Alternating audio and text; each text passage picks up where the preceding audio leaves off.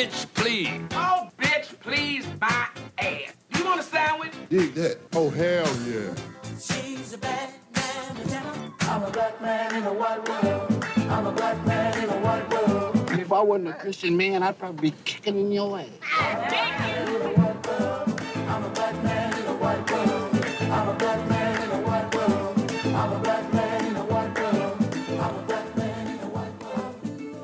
Hello and welcome to the latest episode of the JB's Low Tech Podcast. Well, we're in 2022 and we made it. Today's guest is a dad, a comedian, national comedian, and a lover of pancakes.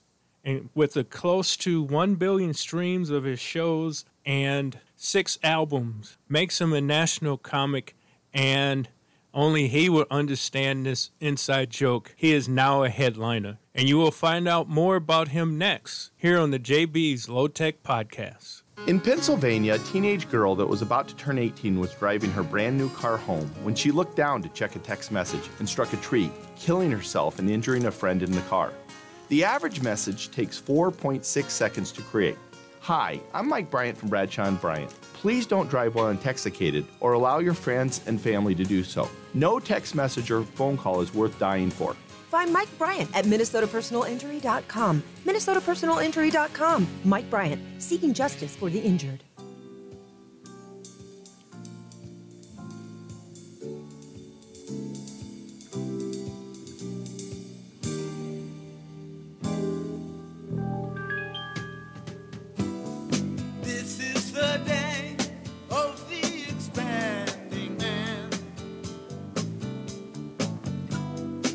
Shape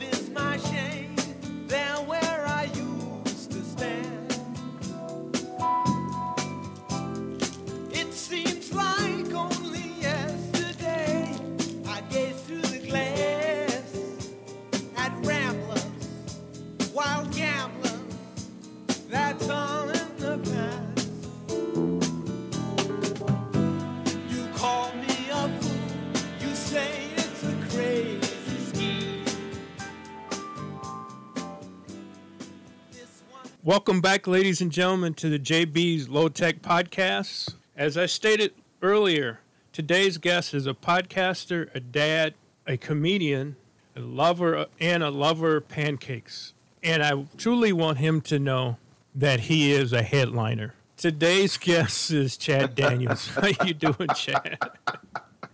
I'm doing great. That was there was, was some deep cuts there. Right. Oh, that's great.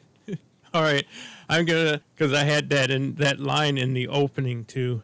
I'm gonna let the audience know. Chad is a national comedian and the, the best uh, comedy club in town here in Minneapolis, and one of the best in the country. Uh, Acme Comedy Club is owned and run by a gentleman by the name of Louis Lee, and he and Chad had an interchange that f- that at some point Lee or Louis uh, threw in the line, Chad, you know headliner.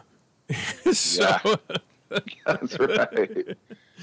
so- it was the it was the first time he'd ever let me headline the club, yeah, and it was a it was a Tuesday. That's how he would do it. He would try to see if you were ready by giving you a Tuesday, not a weekend. okay, And then I thought I had a good set, and I was kind of excited for him to come back in the green room. And then when he did, that's when he came back and said, "You know, you know, headliner." and uh, boy, I was just heartbroken. And then he came back in after that and was laughing, and of course, you know, told me just kidding and all that stuff. But man, it was it was a pretty good burn. yeah. I uh, my two run-ins with Louis are both the same, basically, ba- basically the same way. Ran into him in parking lots, introduced myself, and then reintroduce myself the second time. And he had this look of fear in his face both times. hey, Louis, uh, JB, work on the Tom Barnard podcast. And he had this look of fear, and then he just, when it, he heard me say Tom Barnard podcast, he just kind of calmed down from there. Yeah, he probably. I mean, he gets hit up for work so often that he probably just thought you were a comedian cornering him for a spot or something. And in both times, he had a cigarette going, so Oh, I, absolutely. I was yeah. screwing up his smoke break more, more than anything, probably. So, what's up going on with you in uh, 2022? 2022. Um, I just got back on the road after a 16 month break Oh, because of because of COVID and all Right. that stuff. So started touring again, and um, I'm in Cincinnati this week, and then Omicron or Omicron. I've heard it pronounced both ways.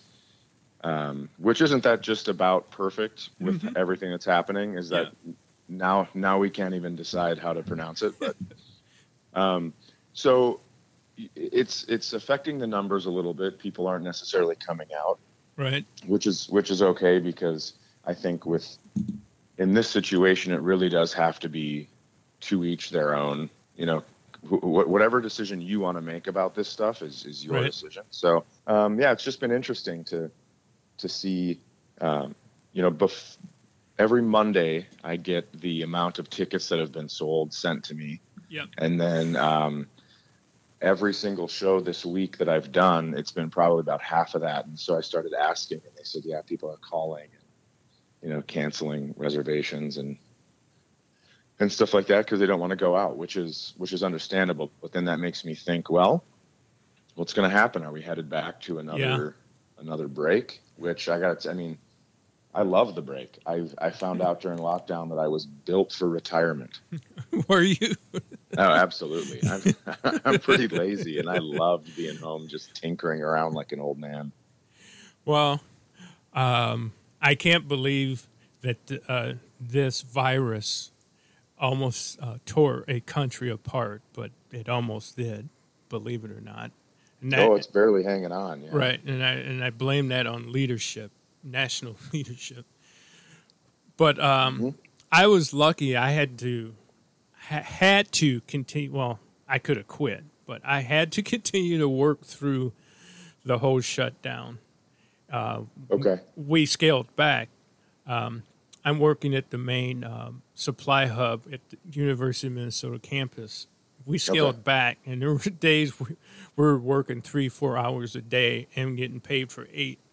And it's like, huh, okay, you know, roll in. And it was, and it was very odd because we'd be in the middle of something, and the supervisor would go, "You gotta go," which meant if I was, um, if I could have been like tightening the bolt on a, and I wouldn't be doing this, but if I was tightening a bolt on something to stop water from leaking in, I would have just had to leave. the leak would have had to keep going. Let it leak. Yeah, it's like you got to go because they wanted at that time they wanted as few of us on campus as possible, as as short as possible. So Wow. it's like, oh well. So yeah, I was thinking myself just a day or two ago, are we headed backwards? Because yeah, and it's very strange. I mean, this variant is um, supposedly it was less dangerous but more contagious.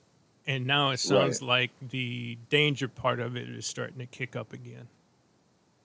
Ah, yeah. It's just it's a mess. What do you do? Right. Because you're starting to hear now that more and more young people, as in young children, are starting to fill those beds in the hospitals. So I, I don't know.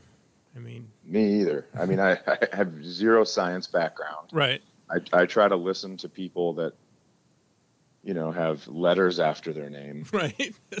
in, instead of people that just saw a meme on Facebook. But um, who knows? I, I don't have any answers. How do you?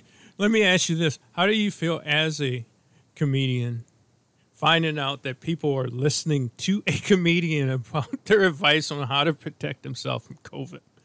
Oh, I know. Just, Joe Rogan. nobody got into comedy because they thought, well, eventually there's going to be a pandemic and I'm going to help lead people through it. I mean, I was doing this bit, um, you know, Aaron, the free thinker, Aaron Rodgers. Right. Uh, I was doing this bit where I said, uh, Aaron Rodgers walks into a bar, and I, this is when I was in Appleton and Madison, Wisconsin. Uh oh. And, and I go, Aaron Rodgers walks into a bar, and uh, the bartender says, Hey, Aaron, why the long face? He says, Oh, it's because I've been taking horse pills. On the advice of a comedian that used to ask people to eat bugs on a game mm-hmm. show. so, Yeah. I mean, I think every everyone in Wisconsin was a pretty good sport about it. but- Well, that's good. Because if anybody's going to get upset about it, it's going to be those people in Wisconsin about their starting quarterback in Green Bay. So yeah, that's true. it's just that's a different breed of people over there. So yeah, they do love him. so how's your family?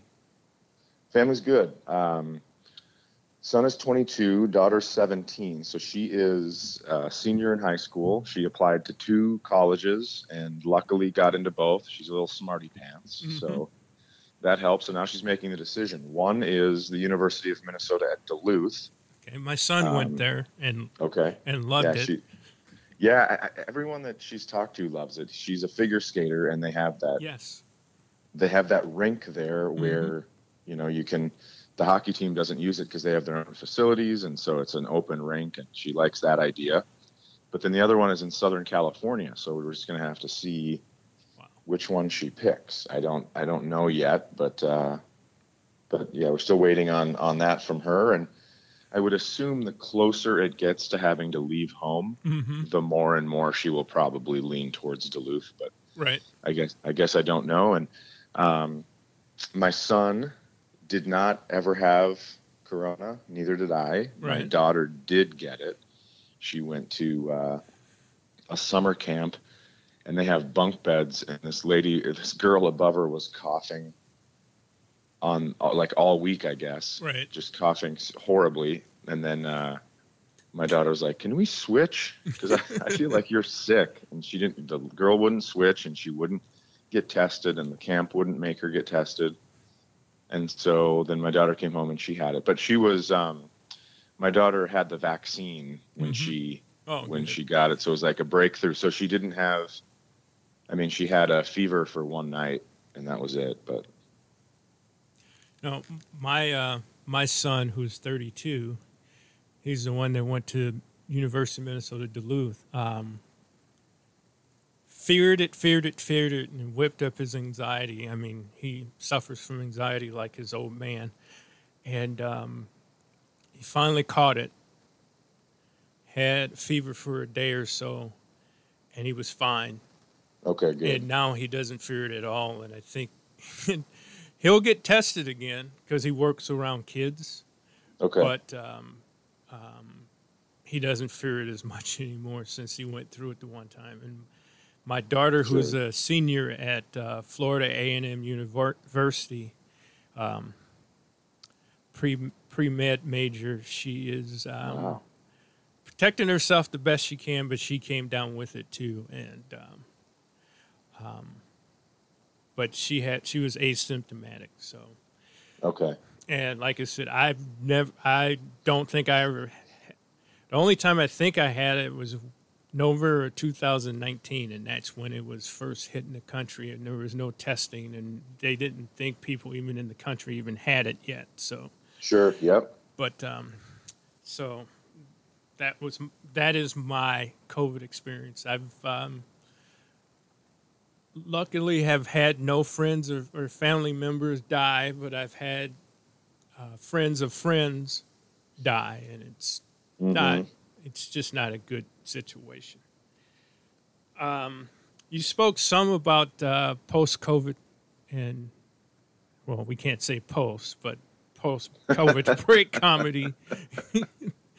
so you said that uh, things. How has the crowds been of, of the people who have shown up? Well, the, initially there was this, you know, everyone's so happy to be out of the house excitement. Right. Um, so that was really fun because it was all, you know, we were all just like little kids that just, you know, we'd been grounded for a month and this was our first day back on our bike.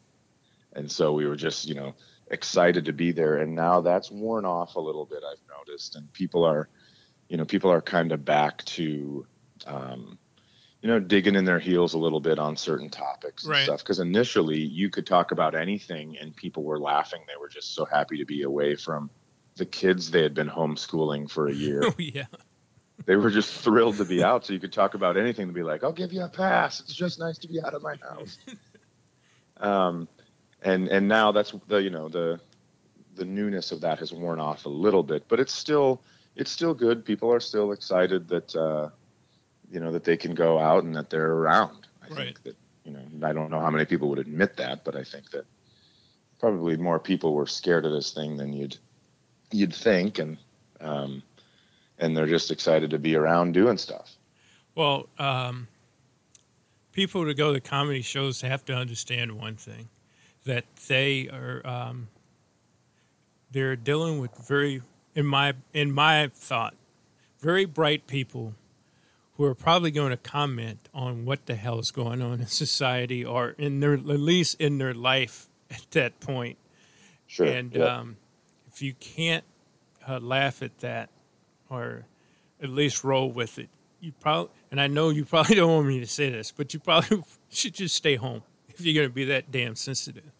Oh no, I've said it too. I'm not, yeah, I'm not worried about it. I'm saying, like if you if you're gonna come and, and take everything seriously and just make it a press conference instead of a comedy show, then yeah, stay home and watch. You know, pick your favorite comedian you've ever seen and put them on YouTube and watch it. Right. And make sure it's from before the pandemic because your favorite comedian's probably talking about stuff too. Yeah, and I mean, um, and most and most comedians will probably have some type of uh, view of it, and from probably the view of how it's affecting us because it, it has affect you, affected you guys. I mean, I've gone out to two shows um, since we've um, bounced back. One was Tom Papa. Uh, Okay. I know he's a kind of friend of yours. You you were Yeah, that's a great pick. Yeah, you were on What a Joke with him and Fortune, and Mhm. um, and then I saw a local comic, uh, KJ the comedian, and also Adrian Washington. So I've been to three different Okay. shows. So Okay. yeah, and you know, I just let things roll, and I don't, you know, I'm there to be entertained and and to have a have a laugh and to, you know, and if their total thing is not to think about anything that's happening in the world, to, to me is just bogus. Just look, uh, you know, listen, listen to somebody else's view and kind of laugh at it. That's my thought. Yeah, you know, I, I think that if you if you're trying to avoid hearing about anything that's going on in the world, you should probably go in one of those uh, those quiet tanks Right. where they put you in the water and play Enya or whatever.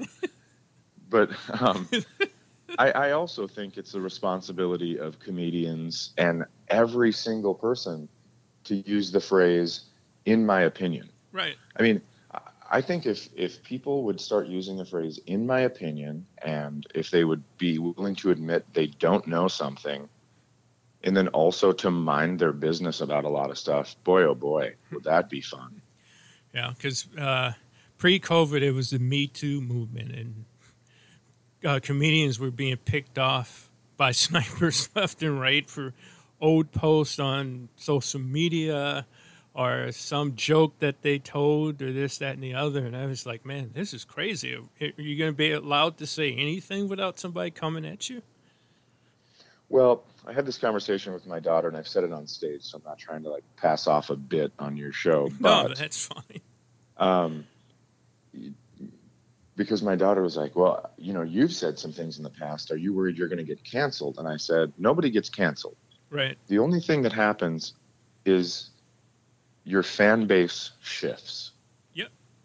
So instead of you know people coming out and and you know necessarily the people that are coming out right now, they might not like something and they won't come out. But I mean, Louis C.K. just put out a special and he was supposedly canceled, and he just put out a special and a he got huge numbers, and it's because either people are I don't know. I think his fan base just shifted. The people that have a problem with what he did don't watch his specials, but then there are like, you know, people that go, Well, I don't know. I don't know what was wrong with Right. those girls shouldn't have been in his room. You know, I've heard that conversation and then they watch the special. So nobody gets canceled. It's just a matter of who's going to remain a fan and who's going to become a fan after all the the dust settles.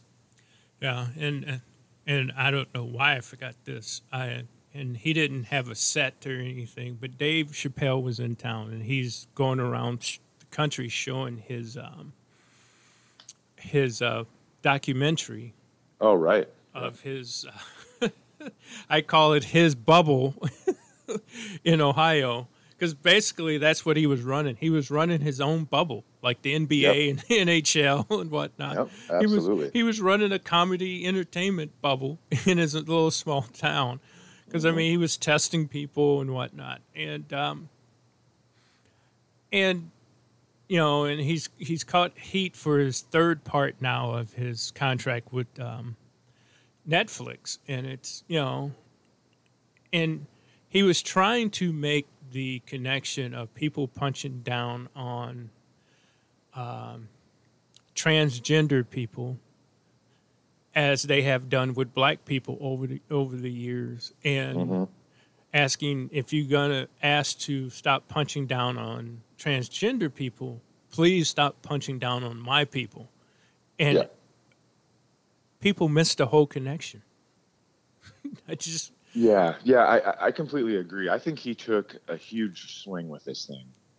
And I just don't think he got all of the ball. And I Right. blame that on on yes people. I mean, Chappelle is surrounded by yes people. is he Uh, Well, yeah, I mean, I, I would think so. You know, everyone everyone calls him the goat, and everyone around him is saying like, "Oh, Dave Chappelle's the best." We don't. But when when some when you think someone is the best, you're not questioning how Yep. they've worded something, and you're not questioning their bits because, um, you know, I have friends right now that will watch my set. Uh, Kevin Bozeman is Mhm. one of my favorite people to have watch a set, and then because we are very honest with one another about what's going on in the set, so uh, without that you become unchecked and then you know sometimes when you're in when you're so close to something you can't see the bigger picture but Right. someone that's taken a couple steps back they can and then they give you advice and you go oh yeah i never thought of it that way so yeah, i think it would have been nice if chappelle could have had a couple people watching this hour going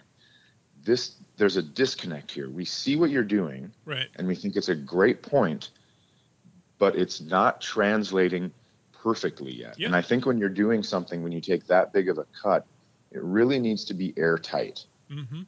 And then I think that's where he missed it. It just it wasn't airtight. There were people were able to pick away at it and chip at it because it wasn't airtight. And so that's I think where the backlash is coming. But the idea of I mean, you know, he said it a couple times where he said there was a transgender woman and she Yep. um, she said, you know, my people have been struggling for 20 years. And Chappelle was like, try 400 right you know and so the the, the point is there i just think the way um, he just missed it just a little bit i mean it's not like it was a, a complete miss but it was like a like a ground rule double it just Right. wasn't a homer so yeah i um, but yeah I have to be honest. I, there was some un, I was uncomfortable a little bit watching it, but I was, you know, when the connection was made for me, was um, when he when he came in town. He had uh, other comics perform. He had Linnell perform. He had Jeff Ross perform. Uh, he had um, Usher come out, and um, Justin Bieber come out. They both did like four or five songs each. This was Jeepers. yeah, I mean, it was a three hour event. I mean, it started with a transgender, local transgender comic, and then it went to uh, uh, Dave Ross, to uh, not Dave Ross, uh, Jeff Je- Ross. jeff ross yep. Yeah, Je- Jeff Ross, and then he brought out Linnell, and then Jeff brought up people from the audience and roasted them without any knowledge of the people, and he was damn good. And Oh, then great. they introduced the documentary, and the documentary ended, and Dave came out and talked about uh, the, some of the people in the audience because uh, some of the people in the audience who were his guests were uh, the family members of like um, oh uh, George Floyd and Okay. um, and others who had been recently killed by police officers, and Okay. um, and then he said, and he said something about not being able to get here when that went down. And it finally connected the documentary and his last community special. It tied the knot completely at that point. So the the um, the documentary went a little long, but um, Sure. um, but it, it got its point over. And I mean, it was funny. It was like, it was like him performing first, and then there was a uh, Mexican comedian that came in town, and then uh, Donnell Rawlings was in town. And all of a sudden, by by the time it was Chris Rock and Trevor Noah and uh, Kevin Holy crap. um, Jeff Ross was there, and uh, uh, Kevin, um, oh, Kevin Hart was there. It was like this Oh, my person, that God. person, this person. God, the the guy that played Danny Tanner uh, on uh, Full House, the comedian, and he was also Oh. the host yeah. of uh, American uh, Favorite Videos. Mhm, Bob Saget. Bob yeah. Saget was there. It was like, can you stop now? That's unbelievable. and literally, he saved his town by doing this because he was holding events, and people would show up and pay, and he was taking care of his little town in Ohio. Wow. You know, because you know those people had to have a place to stay when they were in town. Michelle Williams actually lived with him and his wife and family because she was like one of the first ones there too, and it was like it was unbelievable the amount of talent he had to show up in that small town, and that was partly because comics um, were so bored and just wanted to get out and perform. They were literally begging him to show up. So That's unreal. but he was testing people and whatnot. And for weeks, I think months, there was no positive test, And then one body came back positive and he shut the whole thing down. Yeah, I mean, I know it's a very popular thing because any anytime you go to the Midwest, you'll always see people out at comedy shows with their Chappelle mask on. That, right, And that's you know that's where they sold those only. So right. Yeah, so it's uh it's interesting to see that that is you know Yeah. has been spread across the Midwest. Yeah, he had to fight with the local government because they were shooting off fire because it was around Fourth of July and they were shooting off fireworks and the locals, some of the locals didn't like it, and they had a uh, board meeting to decide to shut it down or whatnot. And they had this woman; she was the oldest woman in the um, part of town, and she was white, and she was a white grandma, and she, you know, somehow because they were doing it over um, Zoom, and she got connected. And when they showed her, Dave goes, "Uh oh," it's like we're in trouble now. And she goes, "Well, I want you to know that my grandchildren took me to this." And Dave was like, "Oh, we're in big trouble." And so she goes, great. "I couldn't have had a more better time in my life." Wow, nice. and he lost his marbles at that point. He was blown away, and the vote came back to, for them to continue. So, yeah, it was a strange time for, for I know for you guys in that world.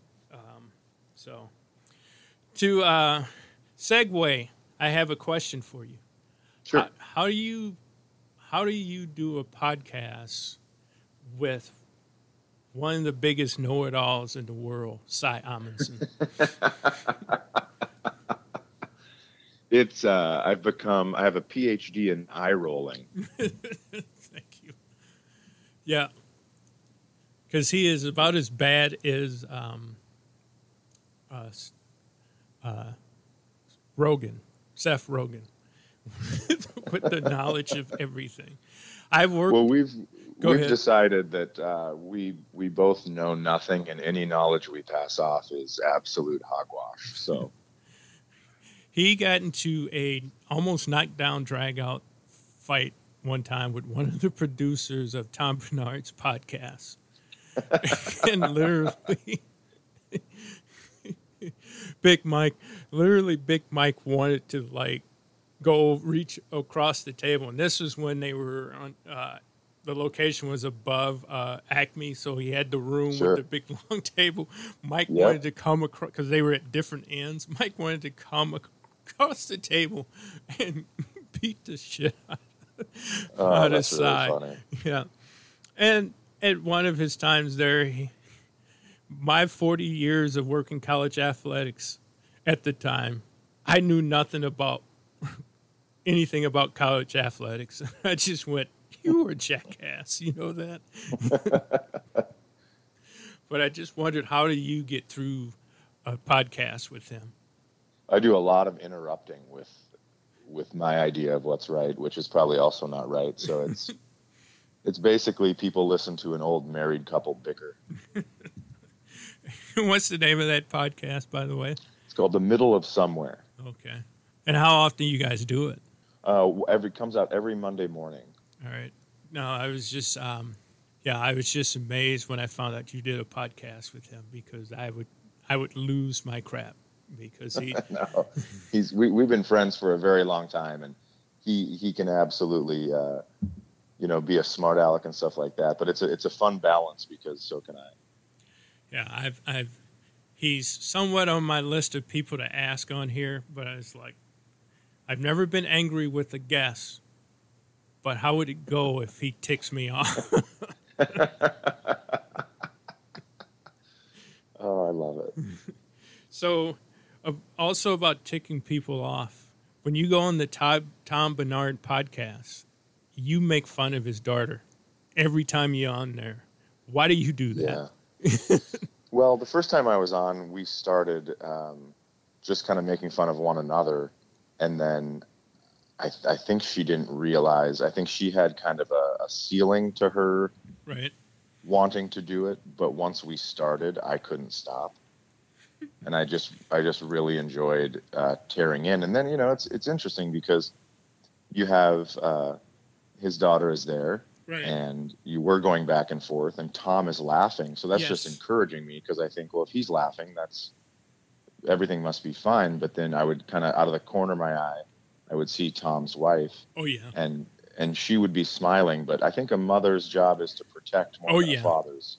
Yep. So I think I think there were times where she gave me a look where it was like, "This is enough." Like, okay, I can I can respect that. Well, you, you, you got to know that Tom grew up in a neighborhood where, uh, as we called it, playing the Joneses or as ribbing each other was part of growing up. So he just Sure. finds it funny.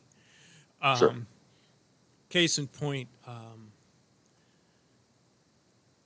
the comic that used to do the voice, the Aflac voice, um, Gilbert Gottfried. Gil- Gilbert came in and had me trying to have me do different moments in black TV, like um, um, JJ doing Dynamite or Okay. uh, or, or uh, the mother on that show when they killed off James Evans, and at the end of the show, she threw down a plate and went, "Damn, damn, damn!" And he, and I was like, "Oh, he he he did it a couple of times. Like, oh, all right, this is great."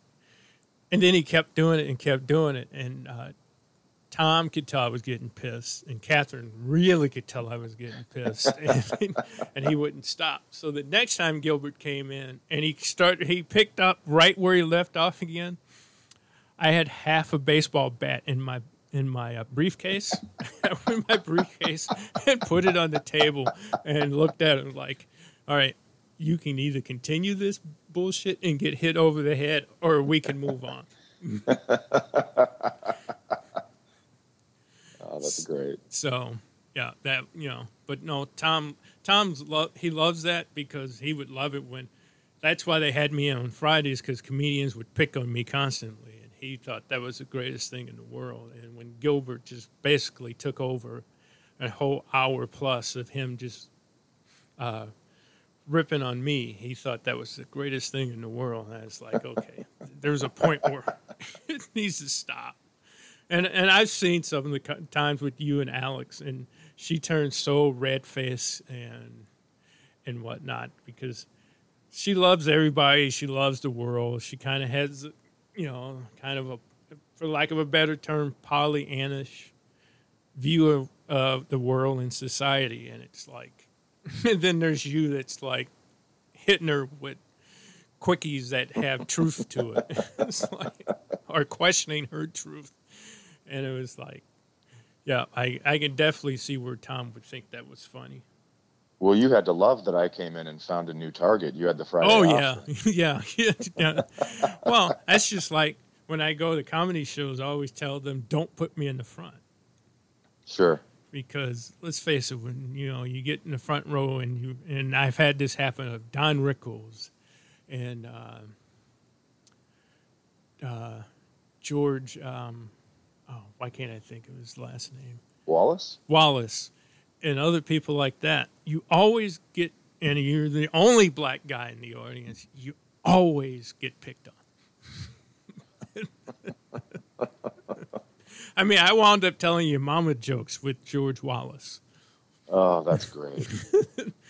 And Rickles, every time he needed to tell a black joke, he would say it and then turn to me and go, Ain't that right, brother? And I was like, Oh, can you find somebody else? that's so annoying. it's like, Don, it's funny, but can you just find somebody else? Because, you know, all the crowd then turns back to me to see what my Sure. response is going to be. So, It's a lot of pressure. oh, yeah. It's, it's, it, def- and it's not like I'm angry or anything. I'm probably more embarrassed than anything. Sure. So, so, and, um, um, Kevin Bozeman actually did that to me a couple of times too. So, but that was after we met and oh, and gotcha. whatnot. So, greatest thing I ever saw was Kevin Bozeman was uh, he was at Acme and he uh, he was a little under the weather.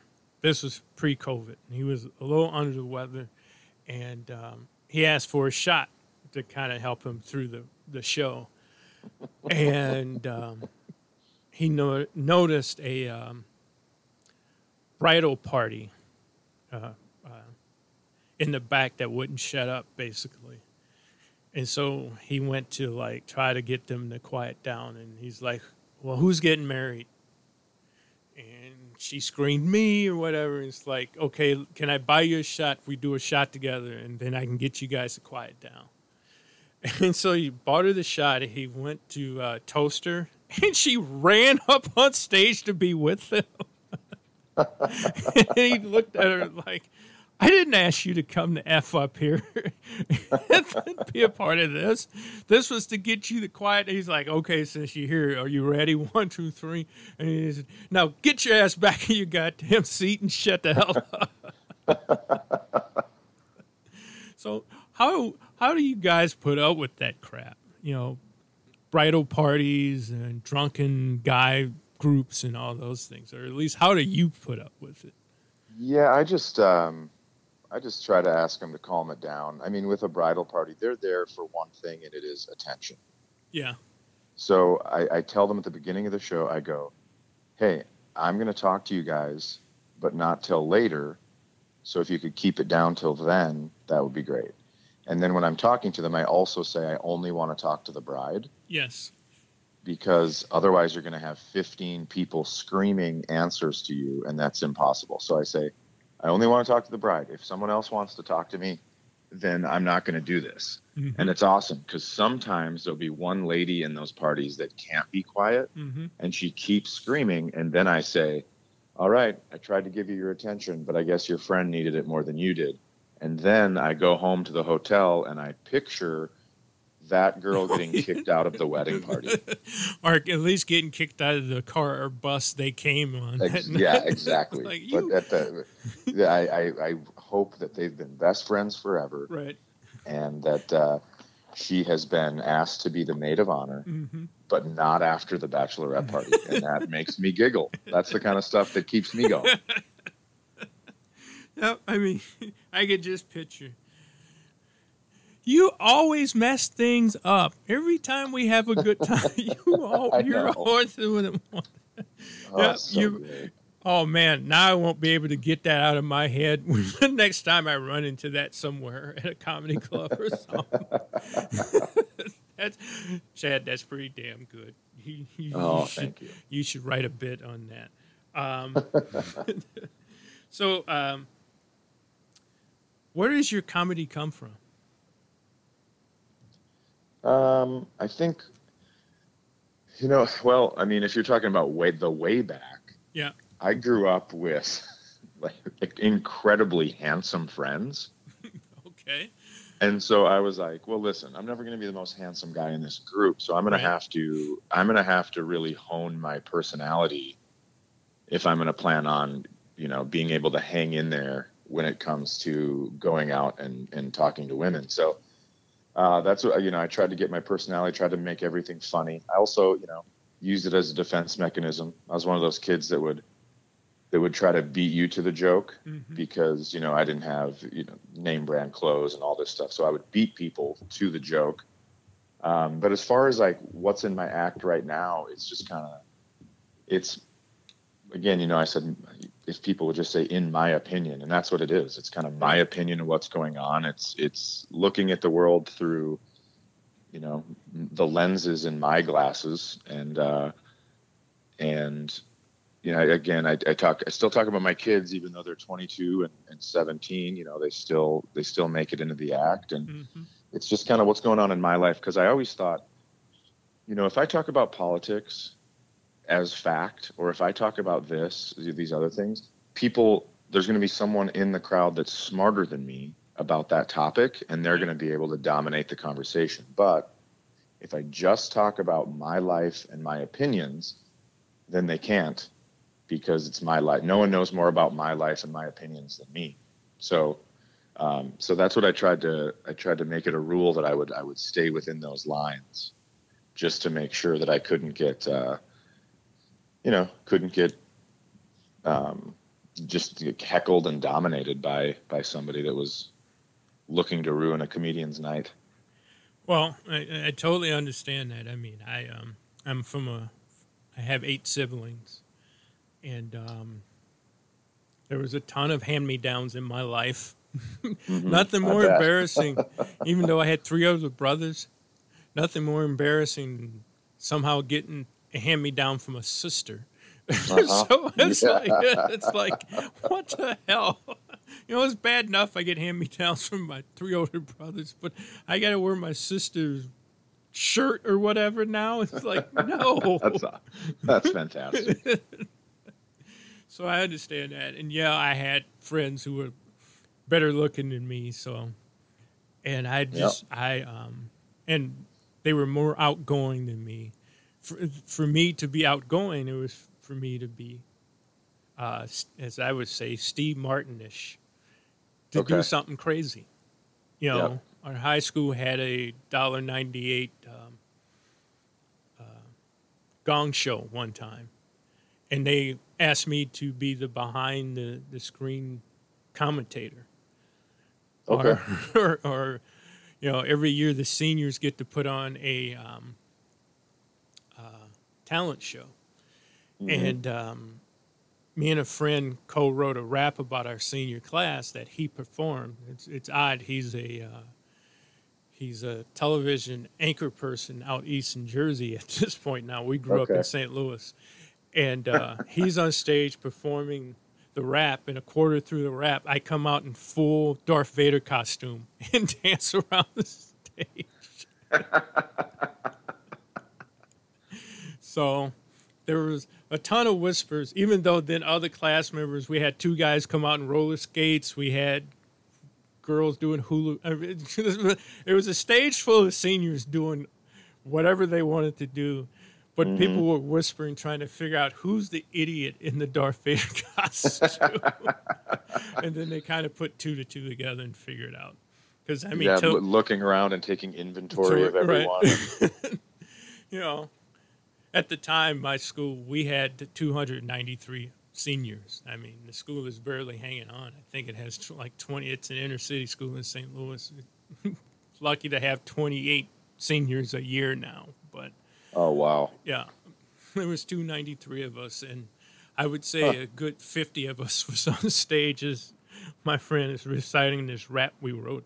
But, but uh, yeah, I would come. I came out and in that same costume walked into a class of mine and scared the crap out of the.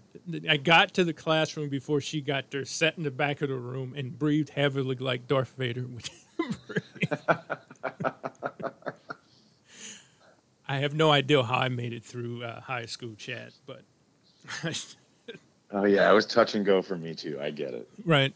No, and that's probably why I like to, you know, you're like the fourth or fifth comic that I've interviewed on here. Like I said, I've had Chad Bose, uh, uh, Kevin Bozeman on here. I've had um, uh, others on here, and um, it's probably like why I like to talk to comics because you know I kind of get their mindset and where they're Sure. coming from and whatnot. So, so uh, have you traveled the world with your act? Um, I've been lucky enough to go to well, so North America, Canada, Mexico, U.S., and then um, I went to um, uh, Hong Kong Okay. and Macau, and we went to Singapore as well. And that that was a Louis Lee trip that he put together because he was born across the bay in Hong Kong. And, uh, and or from Hong Kong, I should say, Mhm. not. Um, and so it was Tom Segura and Pete Lee and I, and there's a documentary on Amazon called "I Need You to Kill" about this trip. Yeah, it was Mhm. a, a ton of fun. Yes, I remember uh, Pete Lee talking about it, and uh, who was the third person again? I'm sorry. That's okay. Uh, Uh, Tom Segura. Segura. Yeah, Tom Segura, who's all. You've all been guests on Tom's podcast, and I've gotten Mhm. to meet all of you. And um, yes, I, those two guys talked about that. I didn't realize that uh, Louis Lee had put that together, though. I never made that. I never heard that, and never made that connection. Yeah, the idea behind the entire trip was to bring three comedians from America to Hong Kong because Hong Kong was having a comedy boom, Mm-hmm. just like the US did in the 80s. But then there was this comedy bust in the 90s that I wasn't around for because I, I, you know, I hadn't, I didn't get into comedy till after that. But, um, and Louis didn't want the club owners in Hong Kong to oversaturate the market and and you know all these mistakes that were made here in the United States that he didn't want them to make those same mistakes so we went over there and did shows and then Louis talked to the club owners and the managers about listen here's how you can avoid this. Louis is is a brilliant brilliant man. Mm-hmm. and he knows everything there is to know about comedy and and what's wrong with it and what's right with it. And he just he really does know everything. So that's that was the main reason we went over there. But then of course you know you get three comedians uh, you know away from home and bedlam will ensue. And we just had so much fun and it was it was a blast Well, I wanted to ask you that question so much that I wrote it down twice in my notes. So that goes to show you.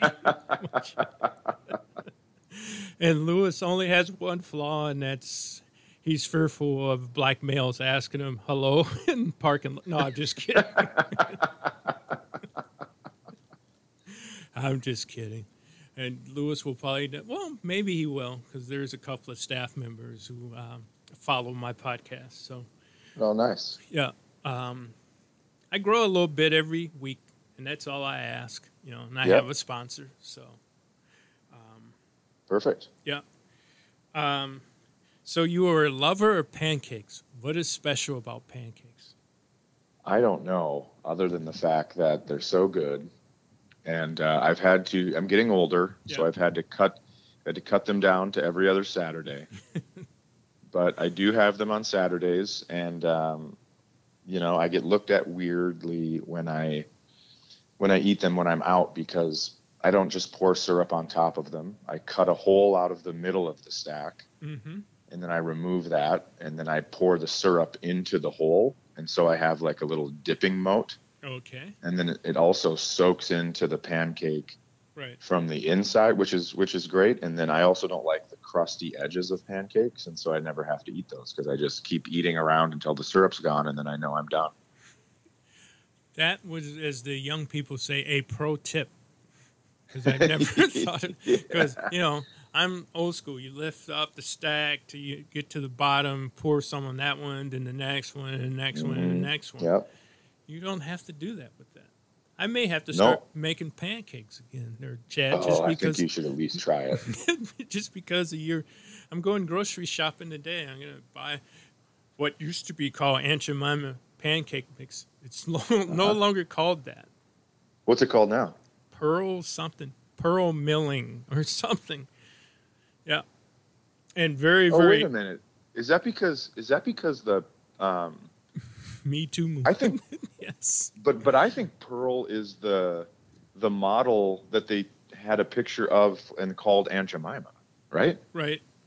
Isn't that the woman's the actual woman's name. name? Yeah. Oh, that's great. Okay, I didn't know they changed it to her name. That's Yeah. perfect. Matter of fact, Saturday Night Live did a bit where they called in uh, Aunt Jemima, Uncle Ben, and other other faces like that, and Count Chocula. You know, Oh, is that when Chappelle was on there? Might have been. Okay, yeah, I think Yes. I saw that. Yes, because he was playing Uncle Ben, or some or some other uh, product with a black face to tell them all they were fired.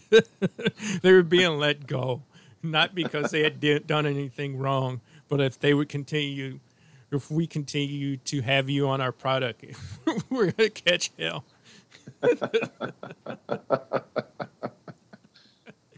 So yeah, um, no, I. So I'm gonna have to try pancakes because it's funny. Every Monday through Friday, and I know this is gonna sound horrible, but for breakfast I eat uh, cottage cheese with a little pineapple. Just something quick.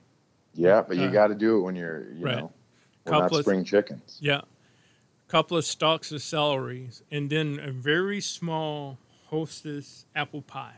I mean, very small, about two inch by two inch apple pie, just to get some fr- uh, more fruit intake into my system, and then I run off to work, and um, and then Sunday I have a bacon and cheese sandwich that I eat Mhm. before I run on Sundays. But Saturdays, I have nothing. Now I can fill that with pancakes. Oh, I hope you try the cutout method. Oh, yeah. I believe me. I can't wait to do the cutout method. I mean, I was a kid who we would uh, get pancakes every once in a while. When you know you got 11 people in the house, you know, nine kids and two parents. And um, it was odd. Uh, my dad never really ate with us because he was always busy. He would he work he was off to work before we all got up, and you know by the time he got home, we were finished with dinner and th- these things. Sure. And on Sundays, my mother would make him this humongous breakfast, Hmm. and it was eggs with uh, uh, cow brains. Anyway, Oh, I know. I Oh, I, never hate every. I hate everything about that. yeah, I know. I don't even eat eggs, but he ate eggs with cow brains, and and uh, it's, it's this wasn't part of it. But he also ate pig feet and snoots. You know what snoots are? Mm. I mean, is it the nose? Yes, he would Yeah, I- barbecue those. Those were Uh-uh. actually kind of he would he would barbecue those, and it was just skin, so it just turned into uh, uh, uh, something a little chewy, a little uh, crunchy. That wasn't bad. Uh, disagree. I mean, I've never had them, but I'm going to still disagree with you. That Oh, sounds yeah. absolutely horrible. And because you know you've heard of chitlins, right? Yep. Yeah. No, I their chitlins will not ever go down my stomach, down my throat. the smell alone will make me repel, but most of my family ate that crap too. And it's like, ugh. But no, there would be some big, you know, uh, sausage link that would be on the plate with his eggs, and he would have a separate bowl of grits. And I mean, it was a massive, massive, massive meal and he couldn't finish it all. And we would always look forward to that because we could eat, we could finish off the, the rest for him. You Huh. know? So just to be clear, Your father had sausage, which is a pig, Yes. eggs, which is a Oh, yeah. chicken, and then cow brain. So he just he just took the whole barnyard down. Oh yeah, Okay. uh, with bacon also. oh yeah, he had it all going on. Yeah, and he wasn't from the country. Now his parents were, but he was not. So Okay. part of that came from the way his mother fed him. So Sure. Yeah, that makes sense. yeah. So, um, but yeah, there was a lot of stuff on that plate that I wouldn't touch. I ate the pancakes and I would touch the bacon, but that was about that was about it. So, Yeah, my my mom used to, you know, I think you you kind of eat what your parents feed you because that's who's making the food. That's Right. probably what happened to your dad. But my mom used to make me pancakes, and then she would pour syrup over the top like a heathen, Right. and I will never forgive her for that. She wasted a lot of my time in my life. She wasted a lot of syrup. It sounded like too. Yeah, no kidding. If we if we all would have just cut out the middle, like you said, we'd have, we would save a lot of money on syrup. Yeah, and if you're at a diner, you don't want to cut a piece of pancake and then wipe it across the plate to Right. get your syrup because you don't know what was eaten on there the last time. Just put it right in the middle. It's so simple. Well, if if I could, Chad, when I go to restaurants, especially like to a Waffle House or something like that, if I could get my food on a paper plate and with plastic fork and knife, I would be happy. Yeah. I would be happy. Now, your places like JD Hoyt's, who I know they're probably cleaning the hell out of the plate and this, that, and the Yep. other. I would, uh, you know, I don't have a problem with that.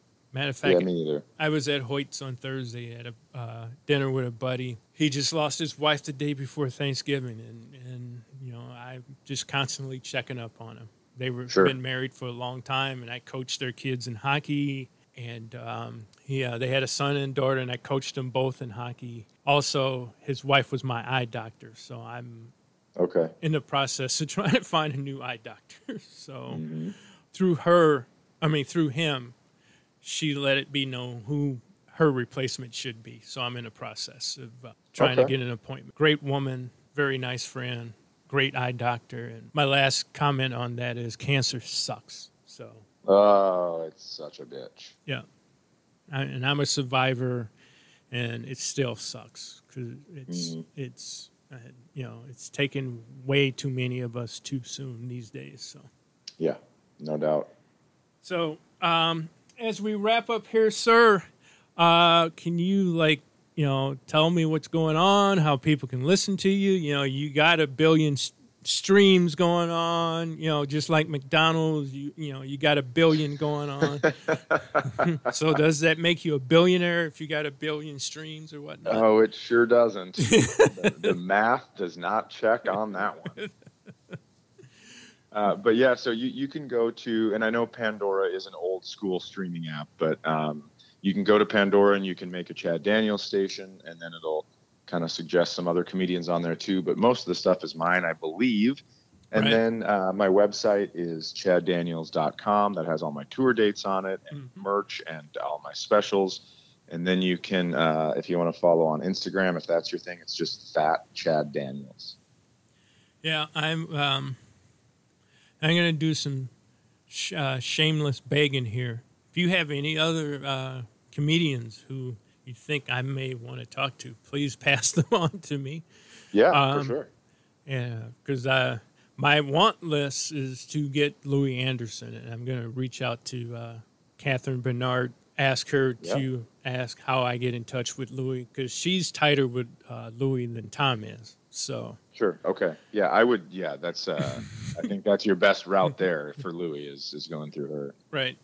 And um and there's a few others. But if you have anybody, please pass them on to me, you know, because Okay. as you can tell, I don't ask any and Kevin can tell you the same.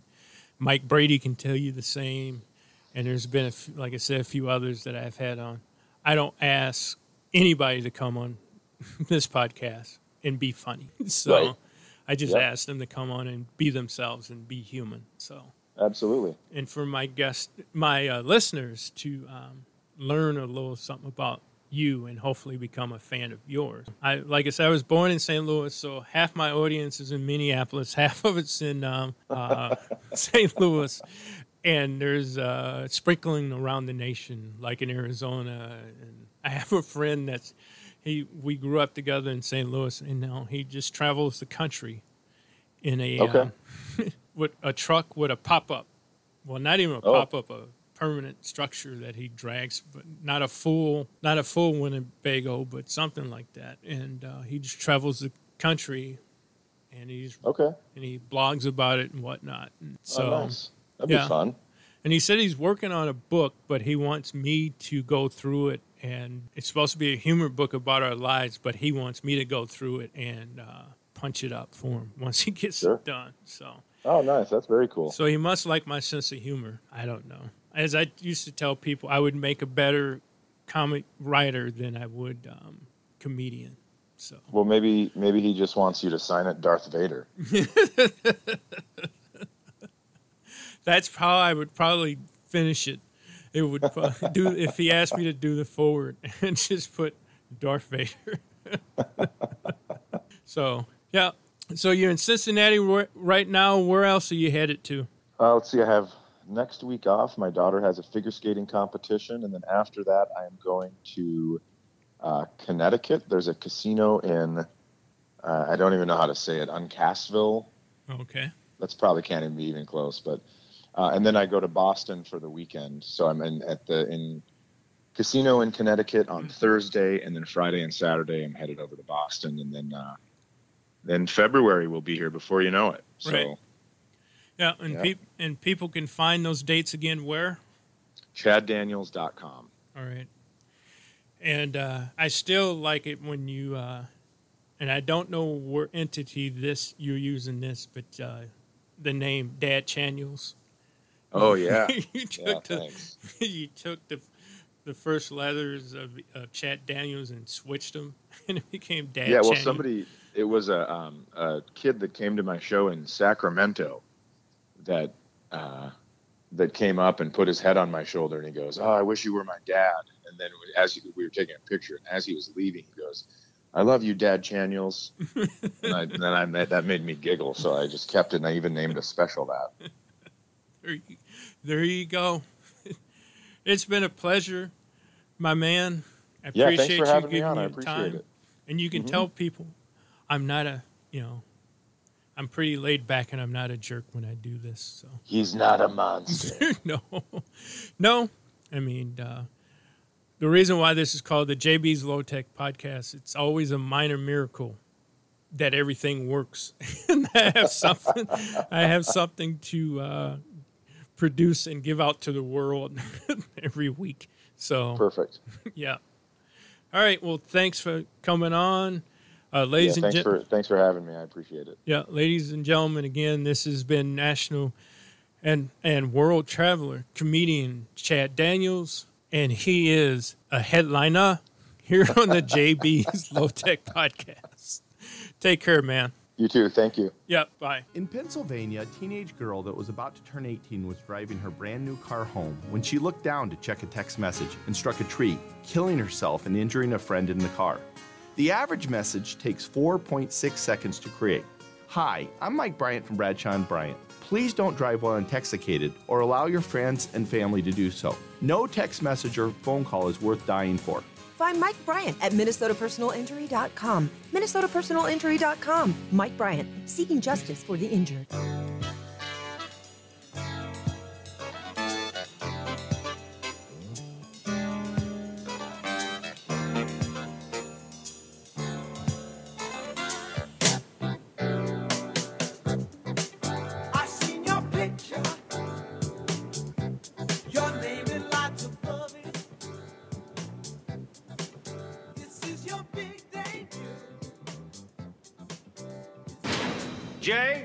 Is my name, and fing up motherfuckers is my game. Right arm. Negro, black, African American, black like black. Django, J B. Damn, Dolomite. Great God in heaven, you know. J B. Our great Negro sex machine.